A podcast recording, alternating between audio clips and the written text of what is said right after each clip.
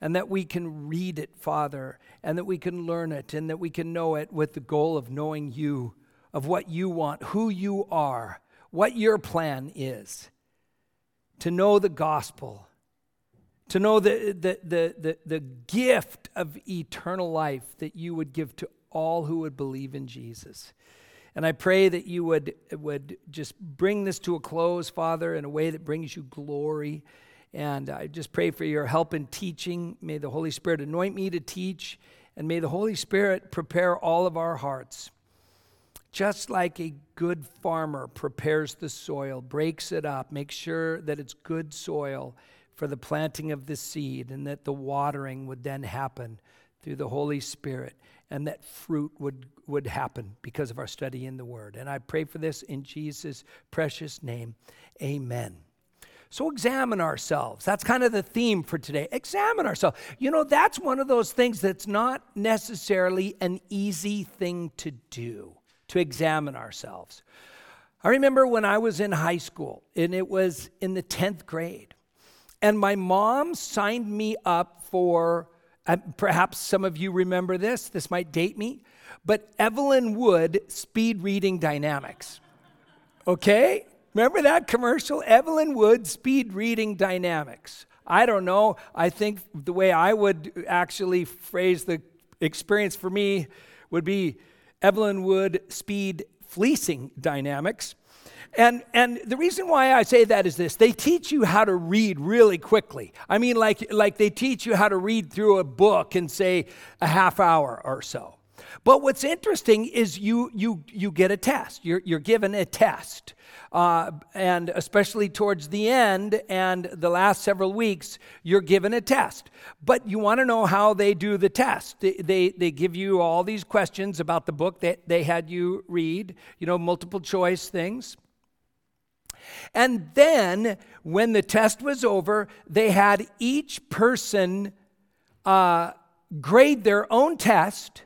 And then we all had to report out loud how we did on the test. And I think that's one of the reasons why they're able to get such a successful percentage because people, when they that when they want to report, they don't want to report the truth. They, they don't want to say, well, I got that 20%, right? Everybody gives themselves maybe a little bit better score than, they, than the truth is, okay?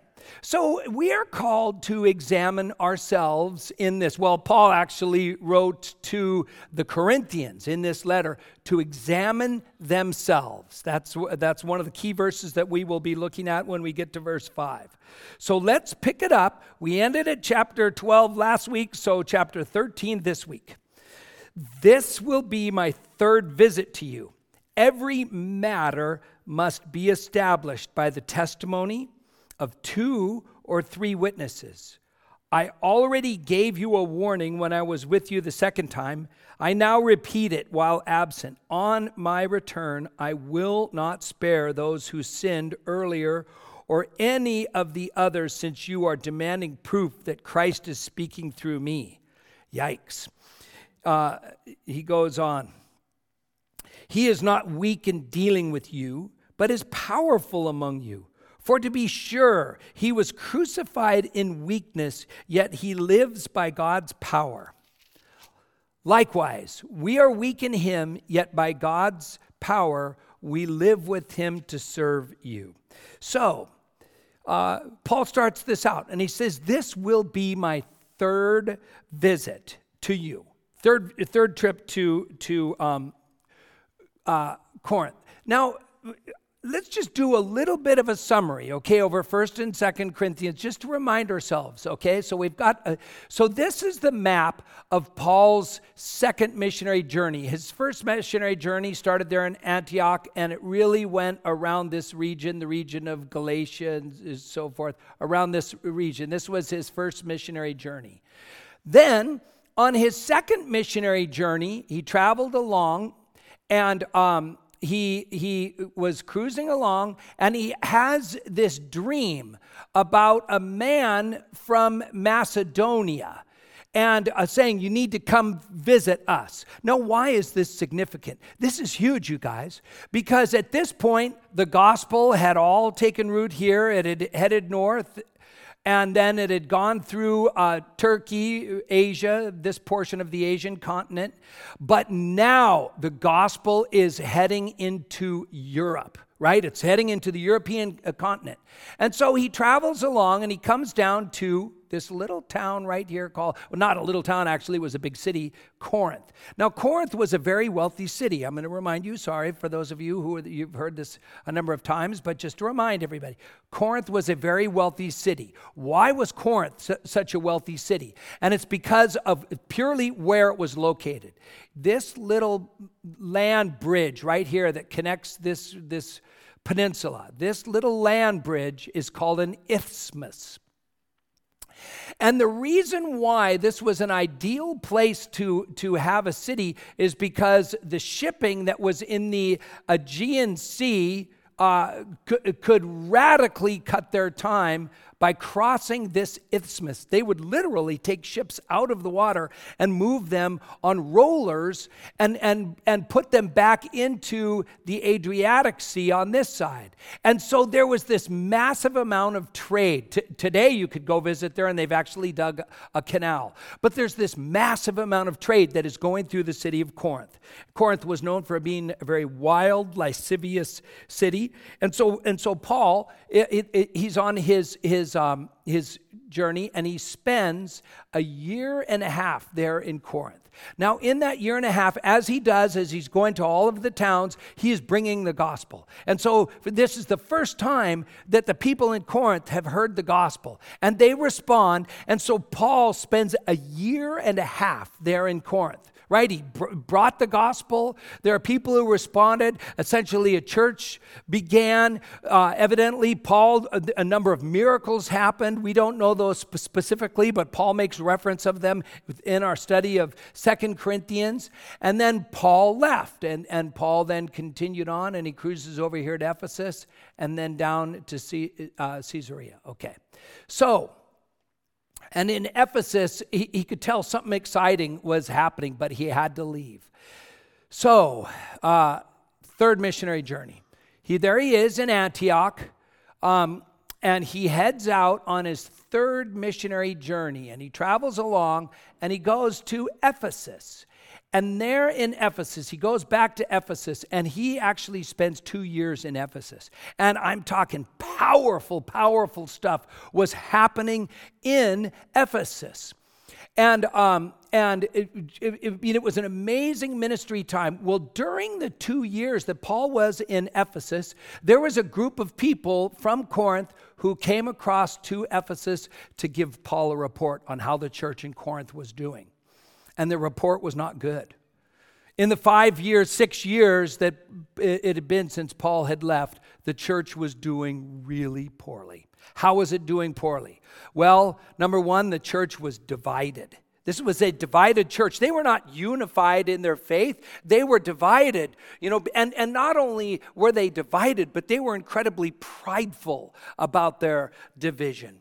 Another thing that was happening within this church was uh, sexual sin. In fact, Paul refers to uh, a particular sin that was so great. He says, Look, even, even the wild, crazy pagans aren't doing this kind of thing.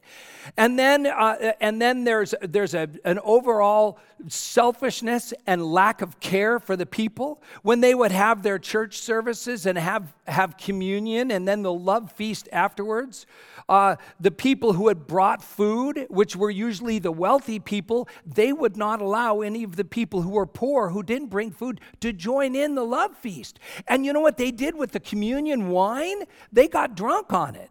And this is what was happening in that church. And so Paul writes to them a letter, First Corinthians, and it is a very confrontive letter, right? And, and so after that, Paul, while he is in Ephesus, and we don't know much about this other than he's made reference to it in Second Corinthians, but he makes a short trip and he goes over here to Corinth and spends a short amount of time. And all we know about that trip is that Paul confronts them. This is a very confrontational short trip that he makes. And then he goes, he, he, he goes back to Ephesus, and, and then he writes another letter. We don't have that letter, but Second Corinthians refers to that letter and that as an extremely confrontive letter. So, he, you know, keep in mind, these are people, the, the way he looks at them is he's their spiritual father. He brought the gospel, he helped, he spent two years the church was happening, growing. He felt good enough. Okay, let's move on. He left.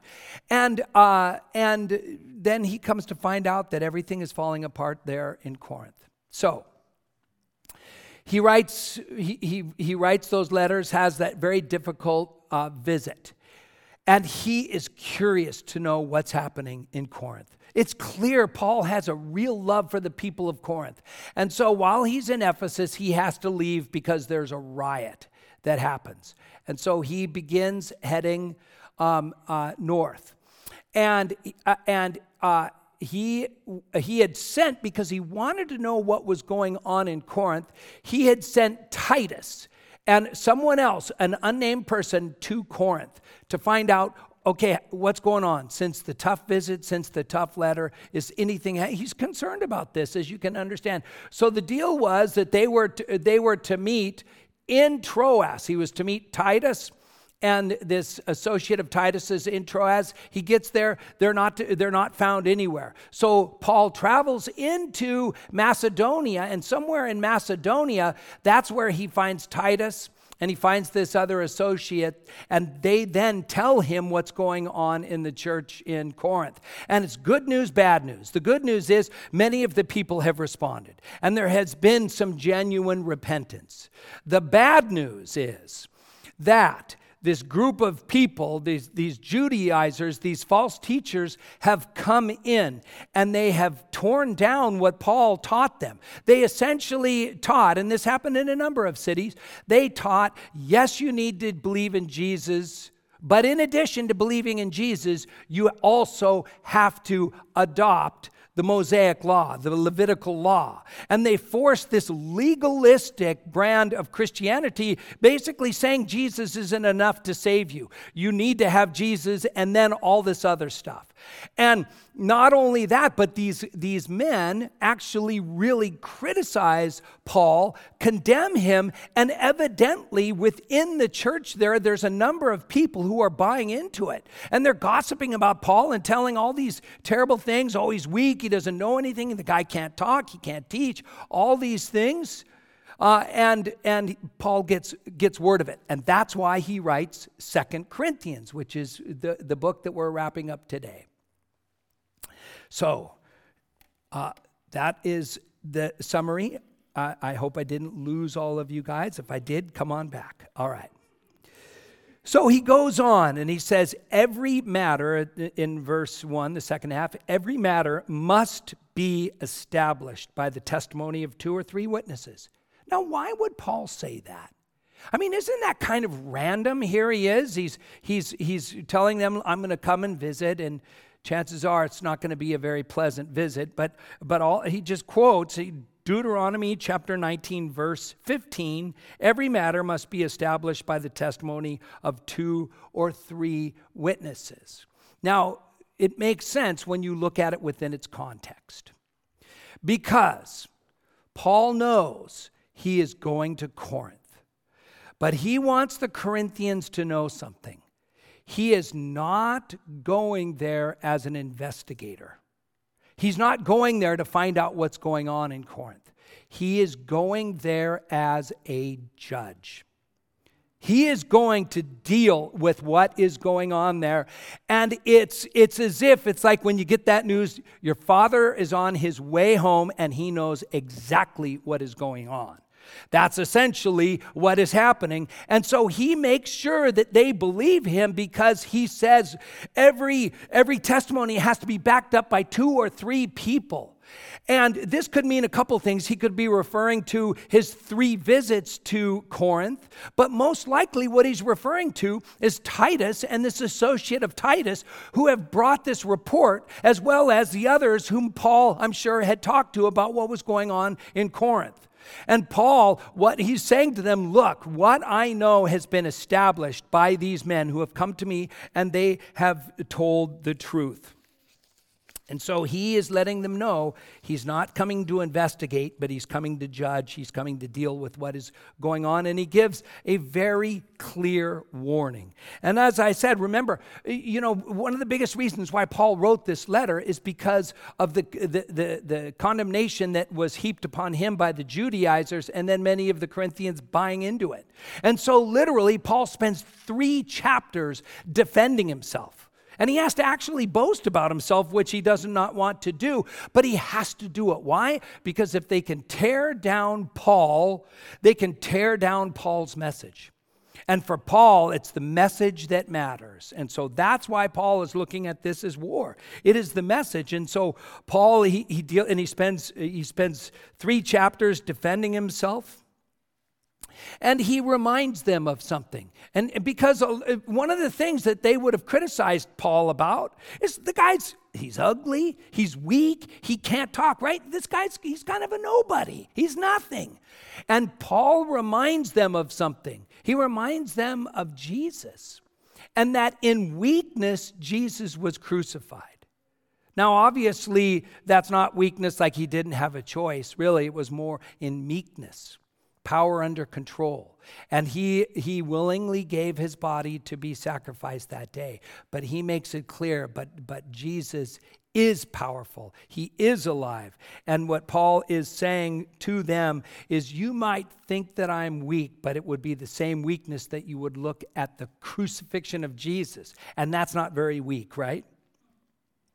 So we get to this interesting verse in chapter in verse 5, where, where Paul gives this command.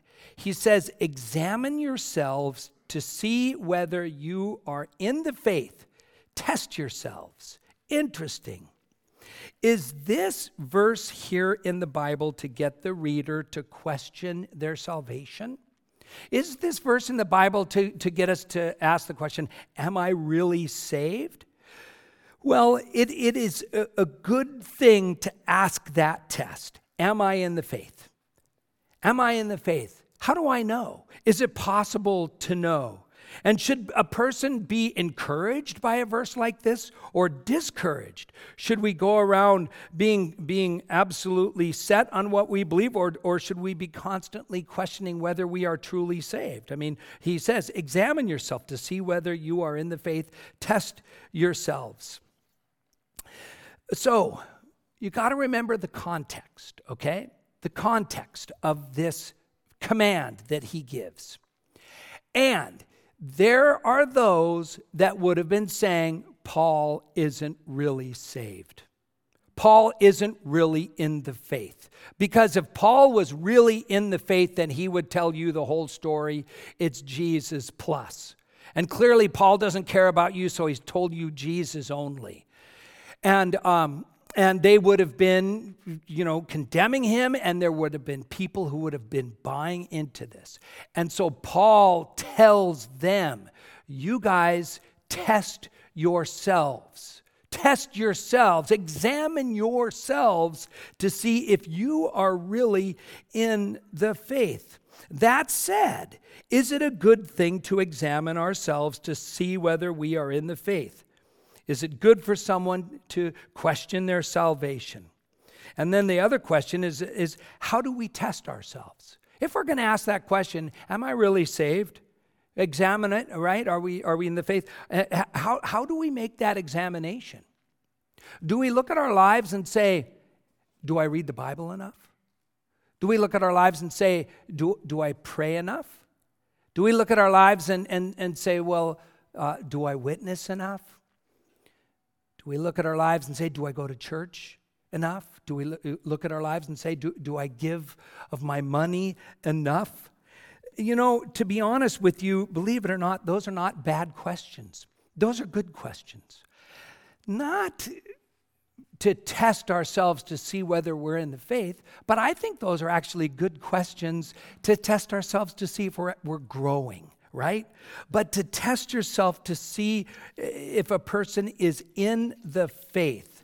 What is the indicator? And the indicator is absolutely crystal clear. Here is the test, and here is whether you could say, Yes, I am in the faith, or No, I am not. And where Paul says in the second part of verse 5, Do you not realize that Christ Jesus is in you, unless, of course, you fail the test? You see, that's the test. Is Christ in you? Is Christ in you? And I love that because it's not a, a, a, matter of religion, it is a matter of relationship, right? It is not about theology, it is about intimacy. It's not about knowing the facts of Jesus, it is about having a personal relationship with Him. It is not about living up to a standard, but being thankful for our, for our Savior and trusting in our Savior. Savior. You see, uh, you know, we fail the test. And the only way that we, we, we, I mean, we will fail the test, right? We, we fail the test when it comes to, am I truly uh, in the faith? And the answer is, we fail the test. How can anyone have a relationship with God? on their own. We fail the test. So we understand that, that we're not really the one who took the test, that it was Jesus who came and he took the test for us. You could say that when he was arrested, right? Uh, right before the crucifixion, he was taken to the chief priests and he was grilled and he was asked, Are you the Christ, the Son of God? It's like they were examining the offering, and Jesus answered, You rightly say that I am. You will see the Son of Man sitting at the right hand of the Mighty One and coming on the clouds of heaven. You see, Jesus is the one who passed the test. And therefore, the way we look at it is does, is, is Jesus in my life or is he not? Do I have a relationship with Jesus or do I not? The question is Is Christ in you? And it's important to understand this. It's important to understand something. You don't join the church. You, you, don't, you, don't, you don't join, I think a better word, the family of God. I'll tell you, all four of my children did not join the Adelot family. Do you understand?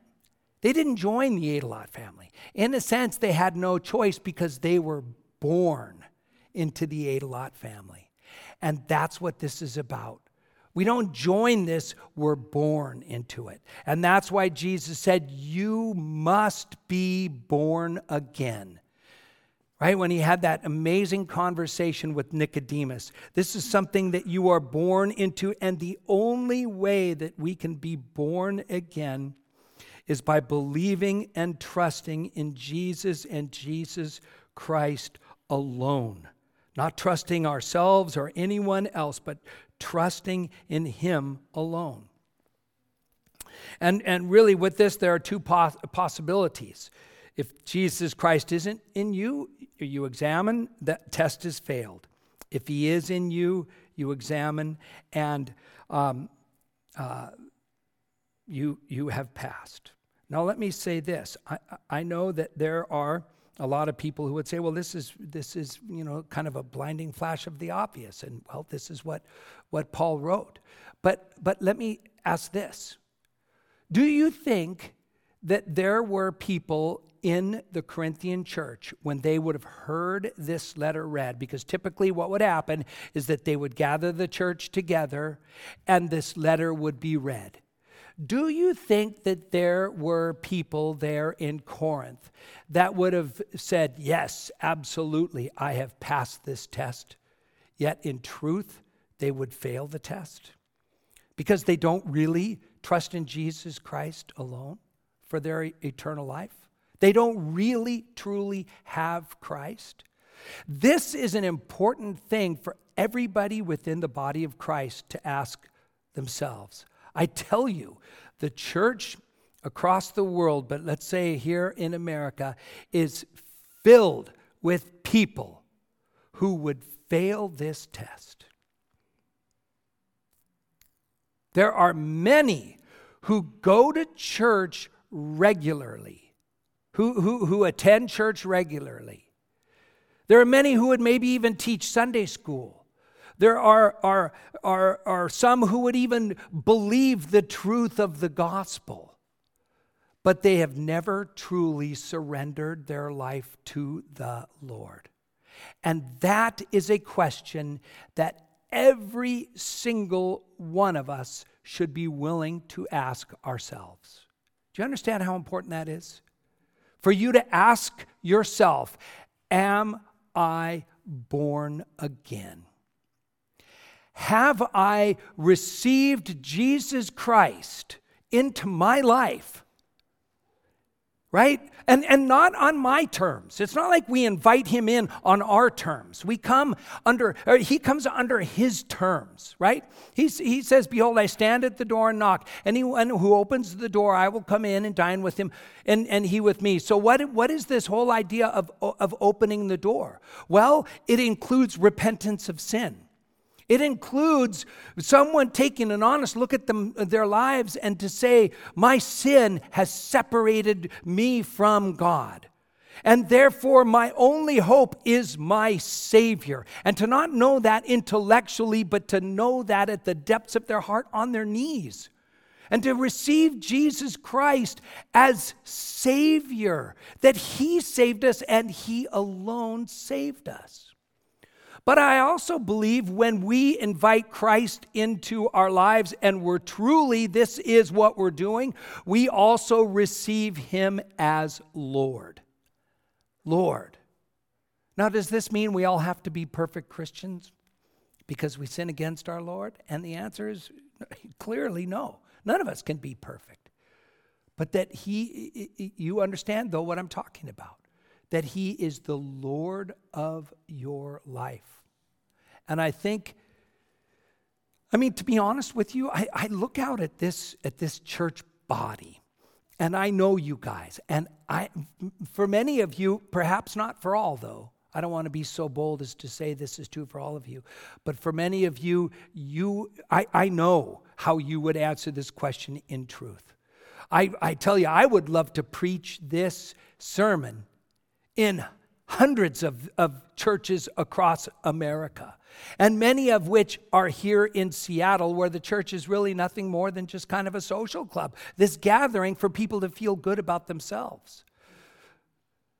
The church, why are we here? We are here because we are brothers and sisters in this family, and we gather to worship our Lord, to encourage each other in our relationship with Him, to build each other up to bring conviction to each other, right, when that needs to happen. And, you know, that's, that is who we are. But like I said, there are many who, who are, and, and there would have been many here within the church in Corinth who would have answered that question well, sure, I would pass that test. But uh, at the judgment seat, I think there were many, unless they repented, there were many, or there will be many, who will stand before the Lord and they will say, Lord, Lord, didn't I perform miracles? Didn't I per- cast out demons? Didn't I do all of this? Didn't I attend a Christian church? Didn't I do this? Right? In the name of Jesus? And what does he say? He says, Depart from me, for I never knew you. Those are, are, those are scary words if you never really knew him.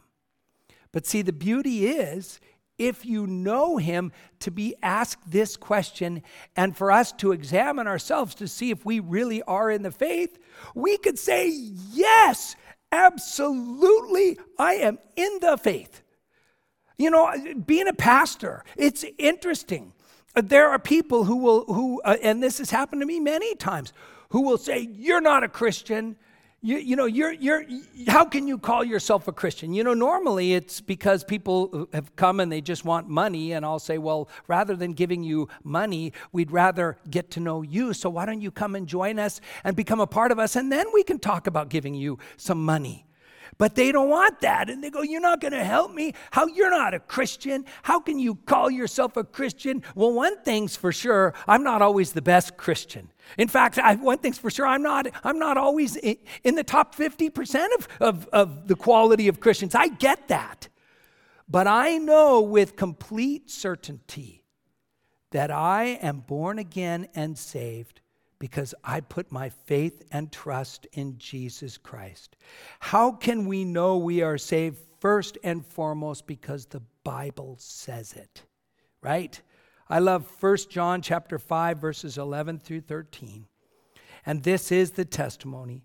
God has given us eternal life. He who has the Son has life. He who does not have the Son of God does not have eternal life. I write these things to you who believe in the name of the Son of God, that you may know you have eternal life. Not that you may hope, but that you may know. For those who believe, have that saving faith, that you may know you have eternal life. And then another beautiful passage of Scripture is Romans chapter 8 where Paul says, Who will bring any charge against those whom God has chosen? It is God who justifies. You see, it's God who's the one that, that saves us all and justifies those who would believe in him. Who is he that condemns? Christ Jesus, who died, more than that, who was raised to life, is at the right hand of God and is also interceding for us. Who shall separate us from the love of Christ? Shall trouble or hardship or persecution or famine or nakedness or danger or sword? As it is written, For your sake we face death all day long we are considered as sheep to be slaughtered. No, in all these things we are more than conquerors through him who loved us. For I am convinced that neither death nor life, neither angels nor demons, neither the present nor the future, nor any powers, neither height nor depth, nor anything else in all creation will be able to separate us from the love of God that is in Christ Jesus our Lord. Amen. Praise the Lord for that, you guys. And so please examine yourself. And then when you when you can answer that question, rejoice in the answer. If if Jesus Christ is in you. Right? And one of the things that Paul says then in verse 6 is he says, I know I'm saved. He says, verse 6, and I trust that you will discover that we have not failed the test. Paul is telling him, You better believe that we have passed this test because of the simple message we brought to you. This whole idea of Jesus plus, that is a way to destruction. But we have passed this test because of the gospel message, the simple gospel message, to keep that front and center. Now we pray to God that you will not do anything wrong not that people will see that we have stood the test, but that you will do what is right, even though we may seem to have failed. For we cannot do anything against the truth, but only for the truth. We are glad whenever we are weak, but you are strong, and our prayer is for your perfection.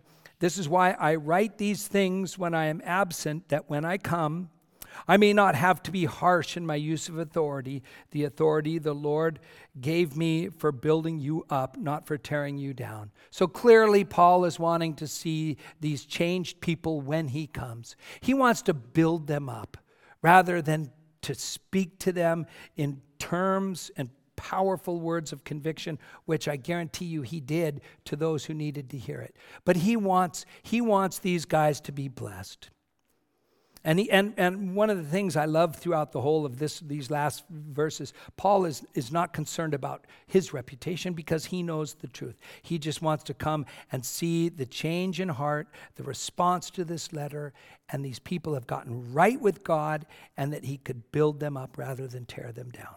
Okay. And then final greetings. Finally, brothers, goodbye. Aim for perfection. Listen to my appeal be of one mind, live in peace, and the God of love and peace will be with you. This is, these, these are, are four commands and then a promise that he gives to the people of Corinth. And these are interesting commands.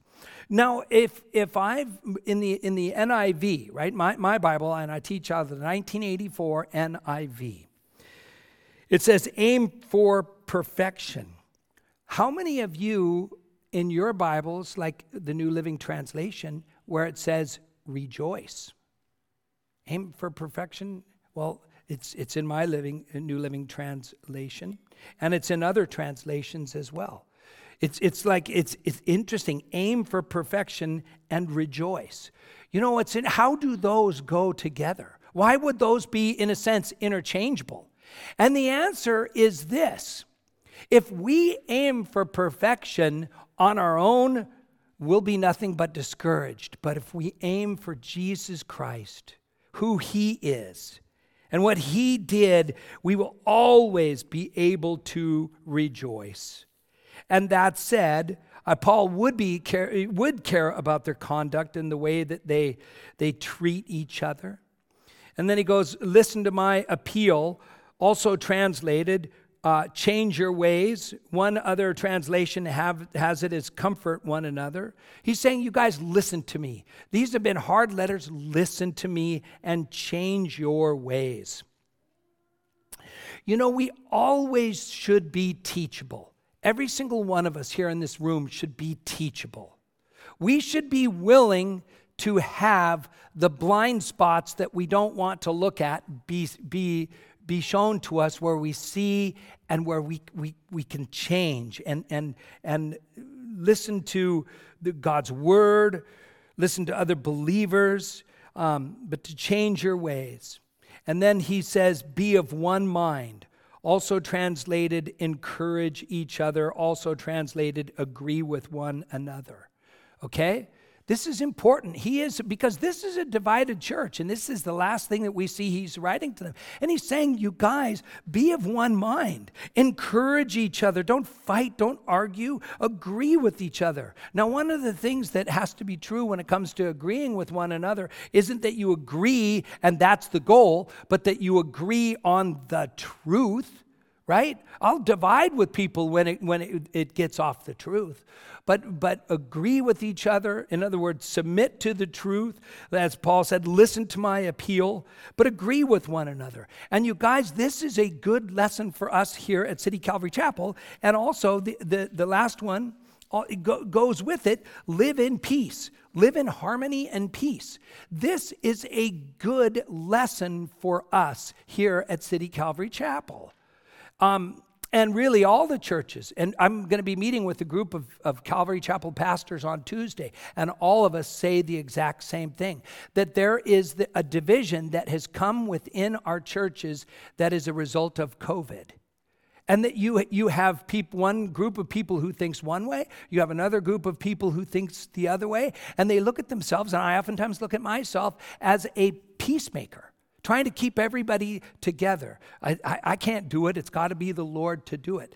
But it also has to be each one of us be willing to say, you know what, I disagree with someone. I, I get it, but I love them, and I'm willing to show my love by, by, by doing something about that. I mean, think about it. There you guys are, you know, you wear your masks. I know none of us want to. I hate it. But we do it because there are those who are concerned about this and we agree with, with one another. And that there would be peace, right? I mean, you want to destroy a church, take away the peace, begin destroying relationships within the church, gossip about each other all of these kind of things, and you'll destroy a church. But if we do these things, if we aim for perfection, listen to my appeal, be of one mind, live in peace, if we do this, look at the promise. And the God of love and peace will be with you. Isn't that beautiful? That if we do these things, you guys, this is the promise that God's here. And I don't know about you, but, but that's what I want. I want the Lord here present in City Calvary Chapel. And if he's not present, let's shut the church down, sell the building, and give it to a ministry where he is present. But I do believe he is present here. I do believe that. I believe it because we teach God's word and honor him, but I also believe it because of the way we love each other. But to you guys, we love each other, right? And we don't fight over the over the things that are debatable issues. Uh, you've heard me say this before, and I'll say it again. The things that are absolutes are black and white, right? Black and white. Jesus is God. That is, that is, that is black and white. Um, uh, Jesus was, was born of a virgin, black and white. Jesus alone is, is our Savior, and we cannot save ourselves, black and white. There's, there are these things that are foundational doctrinal things that are black and white. So the things that are not black and white, what are they? And a lot of people would answer that question by saying, well, if it's not black or white, it's gray. And the answer is no, it's not gray, it's color, right? Color is one of those things that each one of us has a preference on. Purple is my favorite color. I love purple. I've always been that way ever since I was a little boy. Right? That's my but but it's not everybody's. But one thing is for sure, would any of us divide over whether red or green or purple or brown or, or, or whatever color it is, or black or orange? Which color is best? And the answer is we're not going to do that because though we, we just agree, we think differently on things, and those are color issues. Black and white are black and white. And we will, I will divide on issues that are black and white that go against God's word. But when it comes to the other stuff, it's color. And the question is really, it shouldn't be what's your favorite color. It should be how can I love my brother and sister in the best way possible. And then lastly, greet one another with a holy kiss. Obviously, you know, Paul didn't know about COVID. Um, all the saints send their greetings. And then this last benediction. I just love this. May the grace of the Lord Jesus Christ and the love of God and the fellowship of the Holy Spirit be with you all. Amen and amen. And there we have it. First and Second Corinthians. Next week, what I'm going to teach on, I really praise the Lord, right? Thank God for for giving us the Bible, you know, and the, and the various books that w- are within the Bible, Bible for, for, for us to be able to learn and grow. Next week, what I want to do is I really, I'm, I'm just feeling the burden for us to pray for the persecuted church. And it really seems like persecution is, is getting worse and worse.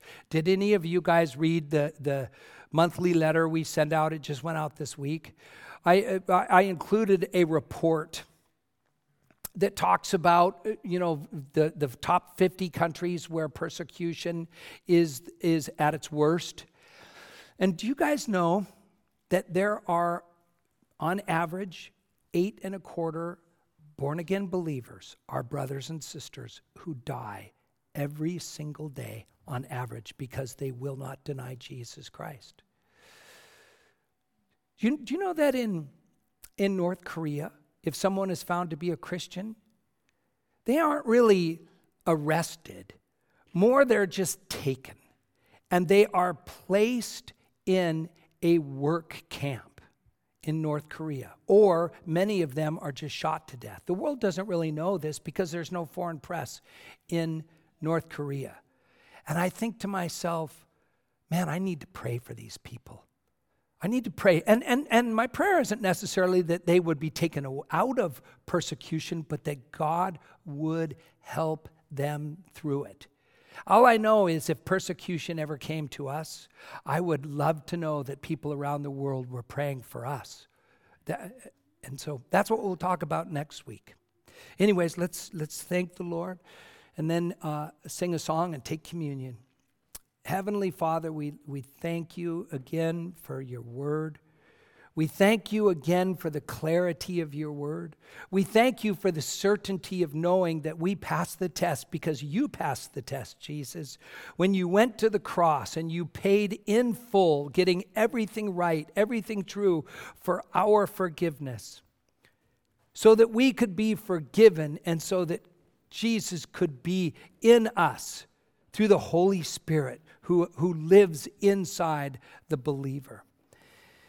And Father, I thank you for this great truth. Encourage our hearts today, Lord. I just pray for all of the people here in this room. I pray, I pray for anyone who came in here heavy hearted today, be it life has gotten difficult through COVID or worried about loss of job, broken relationships, whatever it may be. I pray you would encourage their heart. Encourage their heart that they know the main thing that you, they know you. And Lord, I know this your word is clear. If we seek you first, if we seek first the kingdom of God and his righteousness, all these other things will be added to you. All these other things will be taken care of. Father, may we seek you first right here today. And for anyone in this room, Lord, who, who cannot answer that question, whether they you are in their heart, I pray you would help them to be able to see clearly, Lord, and see you clearly, and that they would open their heart to you and be born again. And we, we thank you in Jesus' name. Amen.